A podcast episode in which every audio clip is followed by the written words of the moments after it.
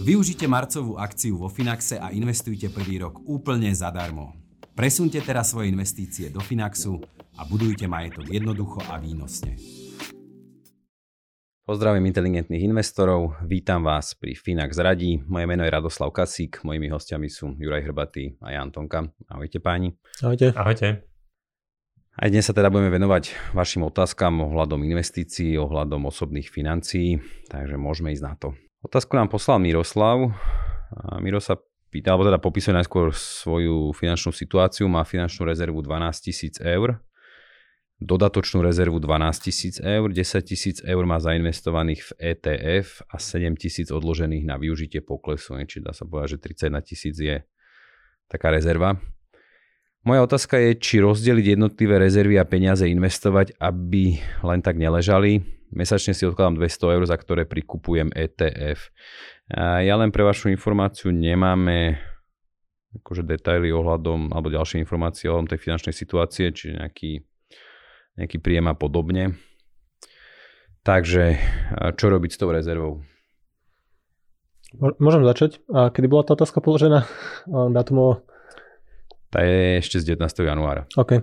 Lebo akože z môjho pohľadu akože ide o príliš vysokú finančnú rezervu, že a síce to nazveme akože finančná rezerva, ale reálne to je akože nie úplne optimálne už alokovaný finančný majetok, že proste príliš veľa peňazí čaká na to zainvestovanie a hromadia sa s vidinou nejakého poklesu.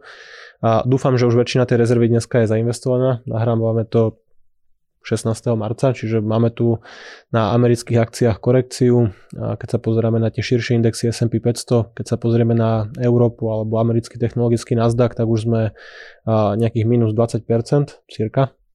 Čiže toto sú už situácie, kedy aj ľudia, ktorí možno sa pripravili na tým pokles, tak akože nemá zmysel čakať na to, že čo keď bude ďalší 10, 20, 30% pokles, lebo ktorí sa vedia veľmi rýchlo otočiť, ako aj vidíme teraz v posledných dňoch. Čiže ja by som určite akože tu, už aj v januári, keby som odpovedal na tú otázku, tak tá odpoveď by bola podobná. Jednoducho treba tie peniaze vystaviť riziku, treba sa nejako uzrozumiť s tým, že budú kolísať, ale je to jediný spôsob, ako tie peniaze reálne udržať ich kúpnu silu, zhodnotiť ich takáto vysoká rezerva reálne za posledný rok v skutočnosti v reálnych peniazoch stratila 10%. Čiže a tie peniaze na účte si prešli korekciou, akurát to nevidíme, lebo to zožrala inflácia, už si za to proste kúpime menej. Čiže každý ďalší rok pri aktuálnom nastavení, tak ako tá inflácia sa vyvíja, vyzerá, že nebude spomalovať, že a ku všetkým tým problémom, ktoré globálna ekonomika mala, COVID dodávala tie skreťazce a podobne ešte pribudla situácia s Ruskom Ukrajinou, kedy ďalší impuls možno na ďalší rast inflácie máme teraz akože z toho sektora komodít, ktorý naozaj akože po dlhých rokoch, dekádach ožil. Čiže treba počítať s tým, že inflácia je vysoká a bude ešte asi vyššia alebo bude nejakú dlhšiu dobu a držať tie peniaze v konzervatívnych investíciách čakať na poklesy, či už je to na účte alebo na nejakom veľmi konzervatívnej stratégii, akože nie je optimálne. Že jediné, čo dokáže dlhodobo porážať infláciu stabilne, vysoko a dosiahnuť pozitívny reálny výnos nad úrovňou inflácie sú globálne akcie. Ja hovorím teraz, že dajme všetci všetko do portfólia 100 na 0, ale hovorím, tie poklesy sú už tu, čiže pokiaľ niekto naozaj čakal až do tohto momentu od toho marca, treba tie peniaze nejako zainvestovať, alebo teda aspoň prevažnú časť, ktoré môžu byť nejako viazané alebo nevyužité aspoň ideálne niekoľko rokov, 5, 10 a dlhšie. A, ale tá cena za to vyčkávanie akože je veľmi vysoká. Potvrdzujem. O, mne sa tiež zdá, ešte mi povedz, bol tam aj vek? Nie. Je podľa mňa, ak je možno mladší, hej, z mladšej generácie, že alebo aj do 30, do 40, do 50, hej, alebo do 45, si osobne myslím, že každé takéto peniaze by mali už čo najskôr hej, byť zainvestované podľa mňa agresívne. Hej, že ja napríklad, OK, ja keď som začal investovať, nastavil som si finančnú rezervu, nastavil som si možno nejaké deti a všetko ostatné, posledné roky proste uh, investujem 100 na 0 do svojho dôchodku, pretože mám, mám ho ďaleko a, a tam jediná cesta, ako ten budovať ten majetok čo najefektívnejšie, že ty potrebuješ mať čo najväčšiu časť peňazí čo najviac akciovo zainvestované v momente, keď si mladý. Hej, že to proste, to je matematika dlhodobá, to nejako inak nepustí. To znamená, že z môjho pohľadu akože finančná rezerva, áno, dobre, 12, ale že tá dodatočná rezerva a tá, tá, tá rezerva, ktorá ešte nebola nakúpená, to malo byť ako keby uh, v akciách, hej, že pokiaľ je mladý, samozrejme, pokiaľ by ten vek, alebo v prihľadnutie možno aj na nejaké ciele, ktoré, ktoré má ten uh, náš uh, klient, tak by som to ako keby, že ešte možno nejako nastavil, ale ja osobne a vždycky, keď som náhodou mal, že aj troška viac peňazí a špekuloval som, že či to nedám, že či to troška rozložím, vždycky som sa popálil, keď som to rozložil. Absolútne sa mi to nikdy neoplatilo, takže v momente, keď mám peniaze, nešpekulujem, vkladám, hotovo ende šlus, hej, že proste neobzerám sa doľava, doprava, proste takto je a nerozmýšľam hlavne nad tým. Proste tie peniaze mám na dôchodok, teraz akože ja vôbec akože ešte keď tak, som sa teraz pri tej Ukrajine alebo tej kríze alebo tých prepadov tých trhov zamýšľal, že kde zoženiem dodatočné peniaze, keby to nejako výrazne kleslo. Hej, že to proste, čiže to je jediná moja starosť, ale vôbec akože, že, že od tie, na tých peniazoch, ktoré tam dneska mám, vôbec ma netrapia, lebo viem, že to mám dobre nastavené. Skôr ma trápi to, že, že keby to ešte náhodou výrazne kleslo, že čo s tým, ako to nejak tak vymyslieť, aby som uh, ešte na tom troška zarobil, hej. Hej, či ty si aj čiastočne zodpovedal takú dodatočnú otázku, čo som mal teda, že či odporúčate to rozkladať a investovať na viackrát alebo naraz? No, nikdy sa mi to neoplatilo. Nikdy. Ja, to, ja sa venujem investovaniu 20 rokov, niečo o tom viem a akože čo, ľudia, ktorí sa tomu nevenujú, tak ako podľa mňa tam nemajú, akože, neviem, ja odporúčam, že keď ja som to netrafil, tak akože, že by to trafil zrovna nejaký like, náš bežný klient, takže to je minimálna no, šanca. Mm, hlavne takže treba sa pozrieť ani na, na takú našu osobnú skúsenosť, že mne to nevyšlo, tebe to nevyšlo, tebe to nevyšlo, že to je, to je úplne v poriadku, skoro nikomu to nevíde, akože načasovať ten trh. A druhá vec je aj to, že keď to niekomu vyjde načasovať a raz, tak to je asi to najhoršie, že sa tomu človeku môže stať. Akože z pohľadu na dopad na dlhodobý majetok, mm. že keď niekto vyčkával na pokles a prišiel teda COVID, akože úplne niečo, čo sa nedalo predvídať, že vznikne nejaký vírus, rozšíri sa a zabije skoro globálnu ekonomiku a niekto proste bol odmenený za rok, dva, tri hromadenia hotovosti, že prišiel pokles teraz a to je druhá vec, že či prišiel pokles naozaj ten človek nakúpil, lebo myslím si, že veľa ľudí nenakúpilo a čakalo ešte hlbšie, ešte hlbšie a nakoniec akcie boli naspäť na maximách.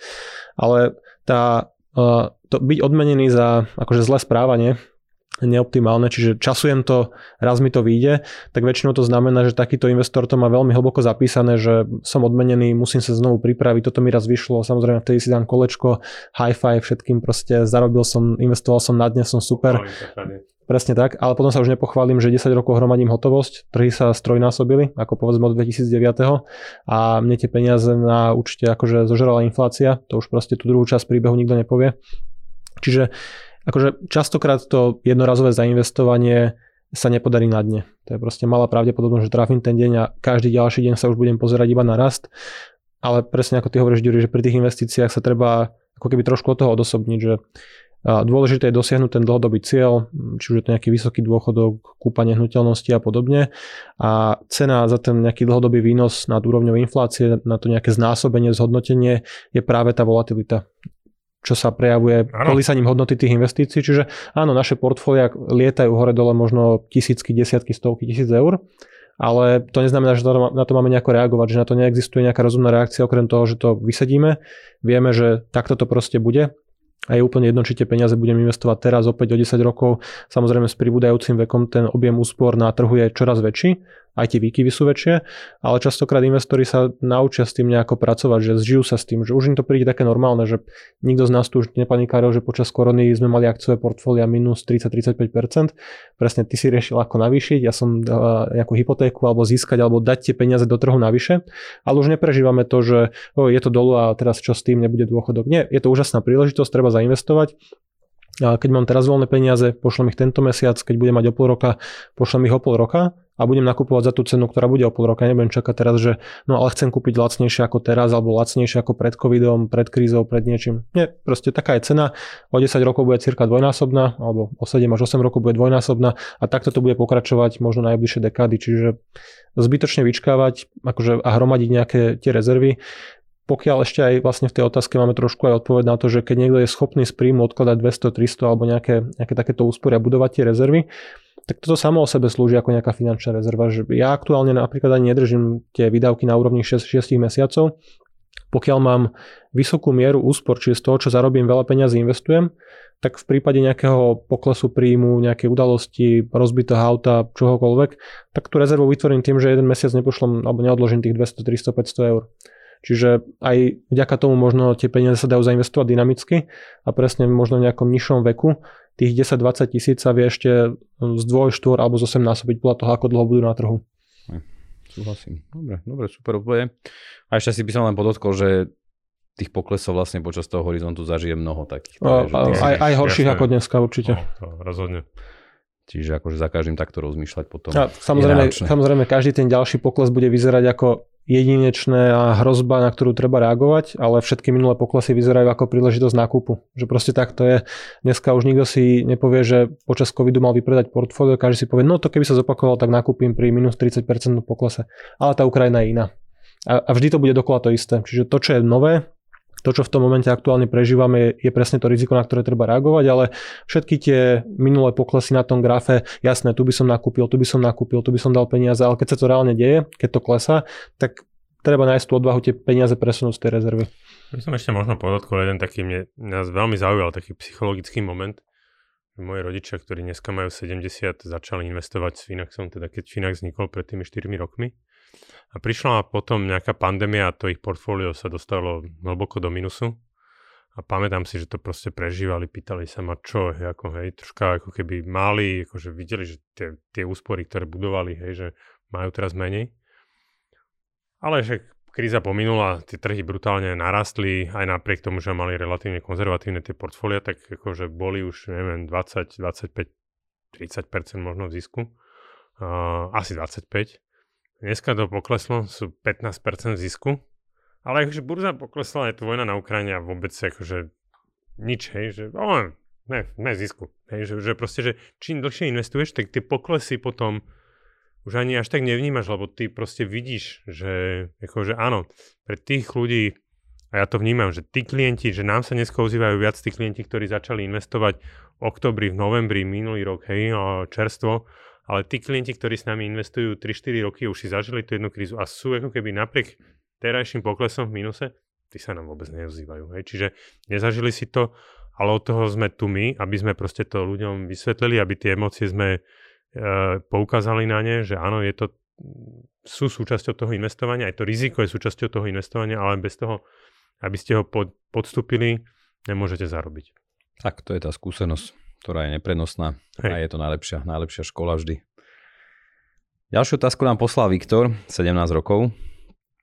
Upozorňujem, zdôrazňujem. Akú stratégiu by ste poradili 17-ročnému človeku, ktorý má počiatočný kapitál 1000 eur a mesačne dokáže investovať 30 eur?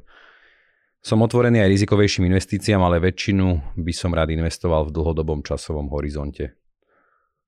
To sa úplne nevylučuje, ale skôr je to 100% akcie. 17 rokov nemám absolútne o čom špekulovať. Na druhej strane nemá možno ešte Viktor, že je možné, že ten náš algoritmus mu nedá možnosť ako keby investovať uh, uh, 100% akciovo, pretože nemá dostatočné nejaké skúsenosti.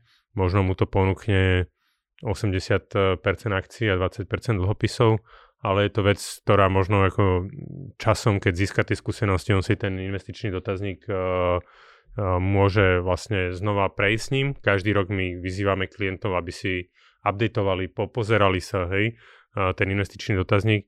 V tom momente on môže, môže pre ňoho, on keď tie skúsenosti s nami nadobudne, tak môže si potom zvýšiť to riziko na 100 na 0 a ako je to len možno taká ochrana preto, pre, pre tých neskúsených klientov, že naozaj, keď by ľudia, ktorí bez tých predchádzajúcich skúseností aj na základe tej otázky, čo sme mali pred chvíľkou, hej, čo sme hovorili, investovali príliš dynamicky, tak môžu práve vplyvom tých emócií a vplyvom nejakých prepadov vypredať hej, a zanemerať vôbec na ten akciový trh. A to je tá najhoršia chyba, čo môžu v živote spraviť. Takže radšej, radšej začať možno aj keď troška opatrnejšie, ale stále ako keby, že najdynamickejšie ako sa dá a potom to prípadne ešte upraviť. Neviem, či, či ty Uh, akože v prvom rade chválim, že v 17 rokoch niekto uvažuje takto nad akože dlhodobým investovaním, budovaním majetku, akože super. Uh, to vyššie, akože tam v tej otázke bolo, že som ochotný podstúpiť vyššie riziko, akože treba rozlíšiť, že aké rizika je rozumné podstúpiť, aké nie. Že určite je rozumné investovať do akcií a využiť ten časový horizont, využiť ten nízky vek, kedy to zložené úročenie spraví akože najväčší efekt na tom, na tom majetku. Každé to euro, ktoré dneska a, takto je odložené, investované, sa akože znásobí mnohonásobne. To presne tie grafy vyzerajú potom ako parabola. Treba sa vyhýbať rizikám ktoré možno v tomto veku budú lákať, alebo teda mňa lákali, to je nejaké akože špekulácie, že OK, mám, mám dobrý horizont, jasne chápem, rozumné dlhodobé investovanie by boli ETF, diversifikované portfólio, ale ja to risknem. Typicky v tomto ľudia, veku ľudia začínajú s Forexom niekedy okolo 18 samozrejme všetci na výške sme fičali na Forexe, Čiže ja som okolo medzi 20 a 25 som niekoľko účtov vymazal úplne na nulu. Koľko a, som už mohol mať. No a to je, to, to je presne to, že to, akože mne ani nie je ľúto, že to je také drahé školné z tohto pohľadu, že vtedy mi to bolo ľúto, že tisíce eur, akože v tom čase bol celý môj majetok. A dneska by som to už nerobil a preto by som to ani neodporúčal, alebo teda, že tomuto sa treba vyhnúť, ale že niektoré rizika sú proste rozumné podstúpiť, čiže kolísanie, volatilita akciového portfólia, to je akože úplne v poriadku, ale podstúpiť riziko, kedy vymažem tie úspory a tým pádom prídem nielen o tie peniaze, ale o tie násobky, ktoré ten majetok by mohol spraviť. Že to sú stovky tisícov reálne ušlého zisku pre mňa. Keby, keby som sa pozrel na to, že keby ten majetok bol dobre alokovaný od začiatku, že to je naozaj akože veľmi drahé to v optikou toho budúceho zhodnotenia. Čiže treba investovať, treba investovať rozumne a nesnažiť sa s tým nejako veľmi špekulovať ja som, ja som presne niekde, akože jednak som prišiel o peniaze na nejakom špekulovaní Forexe, prípadne som investoval, špekuloval, a gamblil a nakupoval akcie nejakých rôznych spoločností, akože jednotlivých. Čiže Ej, a 200 eur dávať do jednej firmy vyzerá, všetci, všetci. Ej, Lebo to proste láka, že OK, že chápem, že trhy rastú, a čo keď táto firma bude viacej rásť? Toto bude možno budúci Amazon, alebo budúce Tesla, alebo neviem čo lial som mesiace všetky tie ťažko zarobené, usporené peniaze do konkrétnej akcie Hádajte, ako skončila? Skončila bankrotom. Čiže akože... A, a mala dobrú cenu, nie? Nebolo už tak, že Priemeroval som, každý krát som pre, priemeroval čoraz väčšie, že vlastnil som uh, väčší podiel niečo, čo bolo bezcené vo finále. Uh, lebo priemerovať môžeš až do, do nuly a tak to reálne aj v podstate skončilo. Čiže uh, treba investovať dlhodobo, treba si proste stanoviť nejaký plán, držať sa ho a možno aj rozdeliť tie peniaze, že OK, možno o 5-7 rokov si chcem kúpiť vlastné bývanie, tak si dám nejakú cieľovú sumu, nastavím si pravidelnú investíciu, možno portfólio 60 na 40, 70 na 30, niečo, čo korešponduje s tým horizontom a tam vkladať tie peniaze, ale akože nesnažiť sa okabatiť tie trhy, nejako to prešpekulovať, že to sa proste nikomu nepodarí a naozaj tá tisícka stratená v 17 má hodnotu možno 20-30 tisíc akože na dôchodku, takže aj, aj takto nad tým uvažovať. Tak, tak. Dobre, dobre, ďakujem. Aj mene Viktora. Stihneme ešte jednu otázočku. Marcel má u nás stratégiu budovania majetku s pomerom 80% akcií, 20% dlhopisov. Horizont má zatiaľ 10 rokov, ale môže byť aj 15 či 20 rokov. Ako sa zachovať pred koncom horizontu? Koľko rokov pred ukončením investície mám začať meniť pomer v prospech dlhopisov?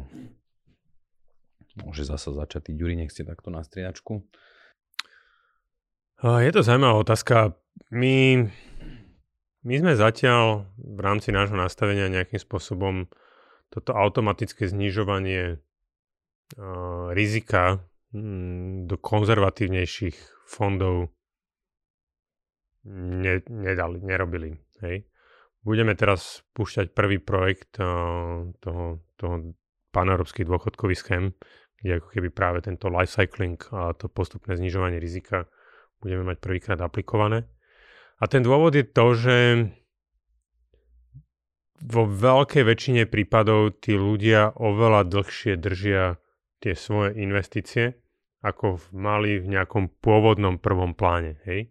To znamená, že nechceli sme príliš skonzervatívňovať niečo, čo v konečnom dôsledku by ľudia potom možno aj tak dlhodobo držali. Hej. A teraz bavíme sa o, o hlavne takých tých, že budovanie majetku, hej, že keď si zoberie, že u nás najviac, najväčší podiel v rámci Assets Under Management, hej, alebo tých správovaného peňazí, je, je na účte budovanie majetku. Hej. To znamená, že nemáš nejaký konkrétny cieľ, ale ten človek si tam dal, no tak dajme 15 rokov. Hej ale ono o 15 rokov mm, možno v konečnom dôsledku tie peniaze vôbec nebude potrebovať, ako, a prečo by som ja mu mal skonzervatívňovať e, tie, ten majetok, takže preto sme toto nejakým spôsobom nezavádzali.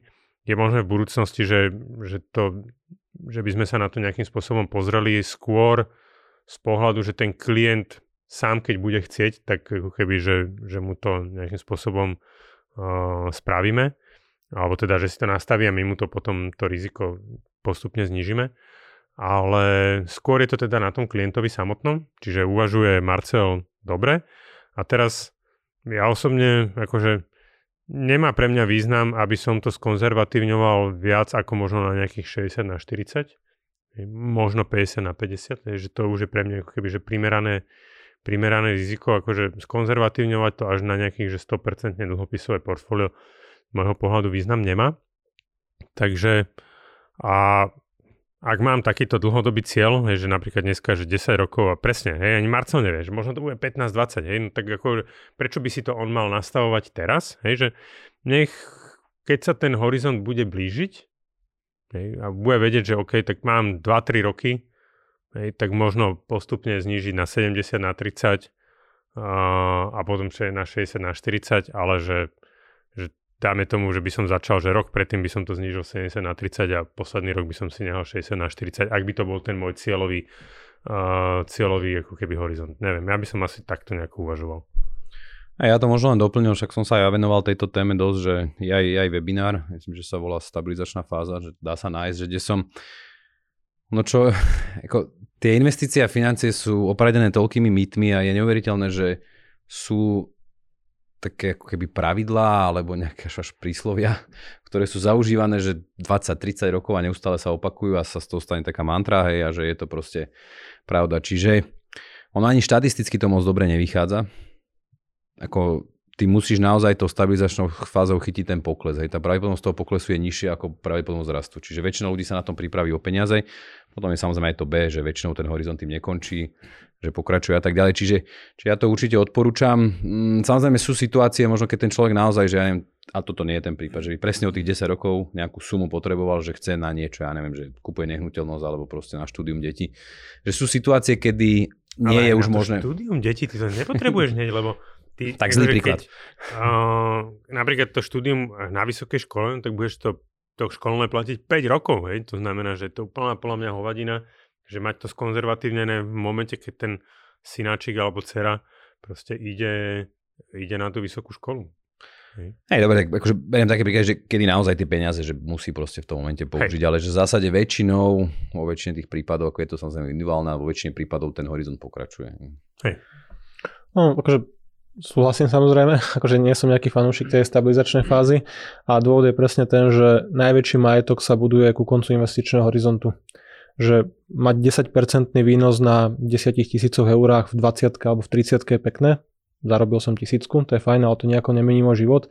Ale keď pokračujem ďalej v tom investovaní, nejakom dynamickom, založenom na dynamických akciových portfóliách a mám ten majetok 200, 300, 400 tisíc, čo človek si dokáže nainvestovať za tých 30 rokov aktívneho života, tak vtedy 10% každý rok robí 30 tisíc a viacej. Že to zložené úročenie, tá sila je práve v tom, že nechám tie peniaze pracovať dlhodobo a neuberám akože úplne tú nohu z plynu a hlavne keď väčšina rokov je plusových a predlžuje sa nejaká očakávaná dĺžka života. Akože ja osobne nad tým ako uvažujem, že snažím sa aj teraz možno trošku viacej akože mm, študovať tú literatúru, väčšina je americká, nie je úplne aplikovateľná pre, pre Európu alebo pre tento kontext, kde nemáme a, súkromné zdravotníctvo, ale keby som napríklad žil v Amerike, tak ani na dôchodku by som nechcel mať akože nejaké veľmi zmiešané portfólia, že práve pre teba je dôležité zachovať si ten životný štandard, prípadne to chcem odovzdať ďalšej generácii mojim deťom alebo vnúčatám ten majetok. A aj keď povedzme v 65-ke prestanem s tou aktívnou prácou, pravdepodobne budem žiť 20-25 rokov, možno aj 30, pokiaľ sa budú ne, znovu nejaké akože prelomy v zdravotníctve. A na to, aby som si zachoval ten, tú kvalitu života, akože tie ceny akože medicínskych zákrokov, liečby, prevencie, celkovo kvality života extrémne rýchlo rastie. Teraz to vidíme, že dôchodok, nejaký fixná renta od štátu 500, 600, 700, 800 eur, akože nebude pre mňa stačiť na to, aby som žil ten život, ako ho chcem žiť, alebo aj ešte si užíval tie vnúča, takým sú malé a podobne.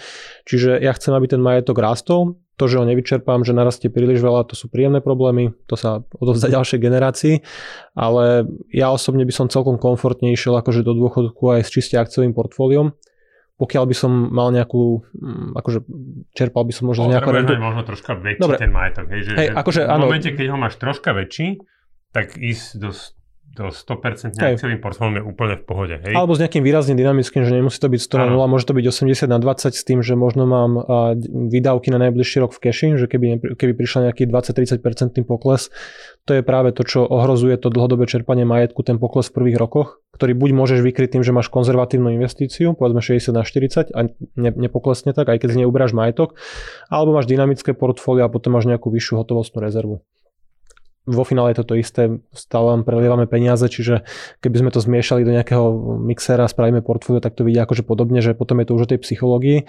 ale ja osobne akože tým, že akcie sú je, akože jedno z mála aktív, ktoré drží akože zachovanie tej kúpnej sily peňazí, poráža infláciu a všetky tie firmy presúvajú to zdražovanie nákladov do svojich ziskov a dlhodobo tým pádom sa zlepšuje tá finančná situácia a ne, nedochádza k nejakej deštrukcii tým, že to mám v konzervatívnych nástrojoch, tak ako povedzme v druhom pilieri, kedy tých posledných 10 rokov sa to skonzervatívňuje až do 0 na 100, do čiste dlhopisov. Strašne.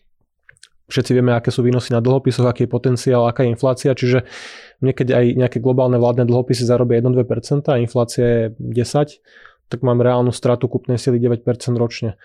Pár takýchto rokov a môj dôchodok je fuč.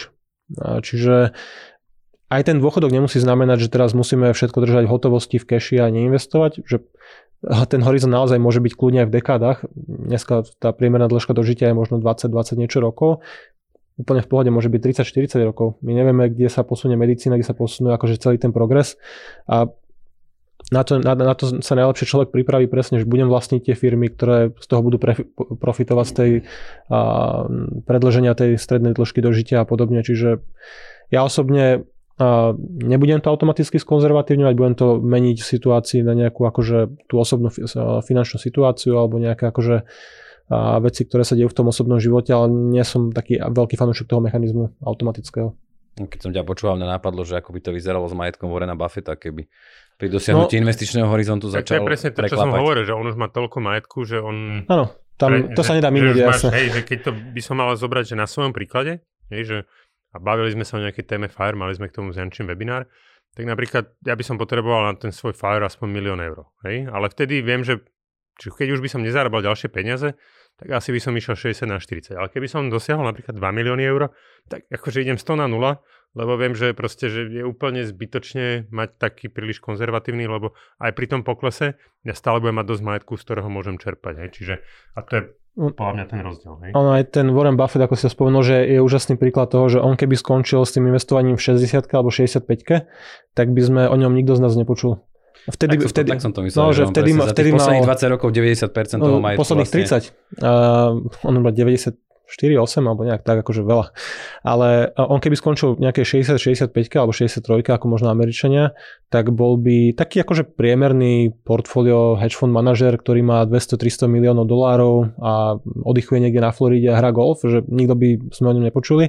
Ale tým, že on natiahol ten horizont o ďalších 30 rokov, až do toho akože extrémneho horizontu, akože málo kto z nás ide teraz hromadiť majetok do 95 a, a nemíňať ich, tak to je presne to, prečo ňom všetci vieme. Lebo za tých 30 rokov ešte niekoľkokrát znásobil ten majetok a presne, že skoro všetok jeho majetok bol vybudovaný po dôchodku. Akože nehráme tú istú hru, že každý máme trošku iné cieľe, že chceme si ten život aj trošku možno viacej užívať a, a na nejaké zážitky, alebo proste takýto majetok asi my ne, ne, naakumulujeme, nebudeme mať, ale ako ten princíp je ten istý, že keď mám 200-300 tisícové portfólio a nezačnem ho úplne čerpať alebo skonzervatívňovať, tak OK, tak 70 ma bude čakať 600 tisíc a medzi tým som si aj čerpal tie peniaze. To je celkom dobrá situácia. Možno bude treba nejakú drahú zdravotnú starostlivosť. Mm, osobne nepredpokladám, že zdravotníctvo bude zadarmo tak ako dneska, že budeme platiť všetci minimálne zdravotné odvody alebo z tej mzdy, ktoré odvedú pracujúci, že to bude stačiť na tú modernú medicínu, ktorá bude, a teda dúfajme, že bude, to všetci dúfame, že sa bude zlepšovať, tak to proste bude drahé. tie zákroky na skvalitnenie života alebo predlženie života alebo nejakú vyššiu, vyššie zdravie proste budú drahé. A ja chcem mať... Hej, vrázky, hej. Hej, a, a ja chcem mať tie peniaze, aby som proste sa toho jednak dožil, lebo proste na čo iné ich akože miniem. Samozrejme mimo nejakých zážitkov cestovania rodiny, ale ja predpokladám, že to proste bude dražiť, že ten, ten trend, ktorý kopírujeme v Európe, samozrejme akože pozitívny, že investujeme, budujeme, tak budeme sa aj dlhšie dožívať, budeme proste mať aj drahšie zdravotníctvo. Že toto bude oblasť, kde tie náklady budú narastať. Proste ja s tým potrebujem držať krok. Dobre, dobre, ďakujem vám páni. Čiže trošku sme to aj natiahli, ale Čas sme vyčerpali, e, otázky zodpovedali. Ja ďakujem aj poslucháčom za pozornosť, za priazeň. Ďakujem za otázky, ktoré nám zasielate. Sme samozrejme radi, radi budeme pokračovať v odpovediach na ne a teším sa opäť do skorého videnia. Majte sa, do počutia. Dovidenia, do počutia. Dovidenia, do počutia.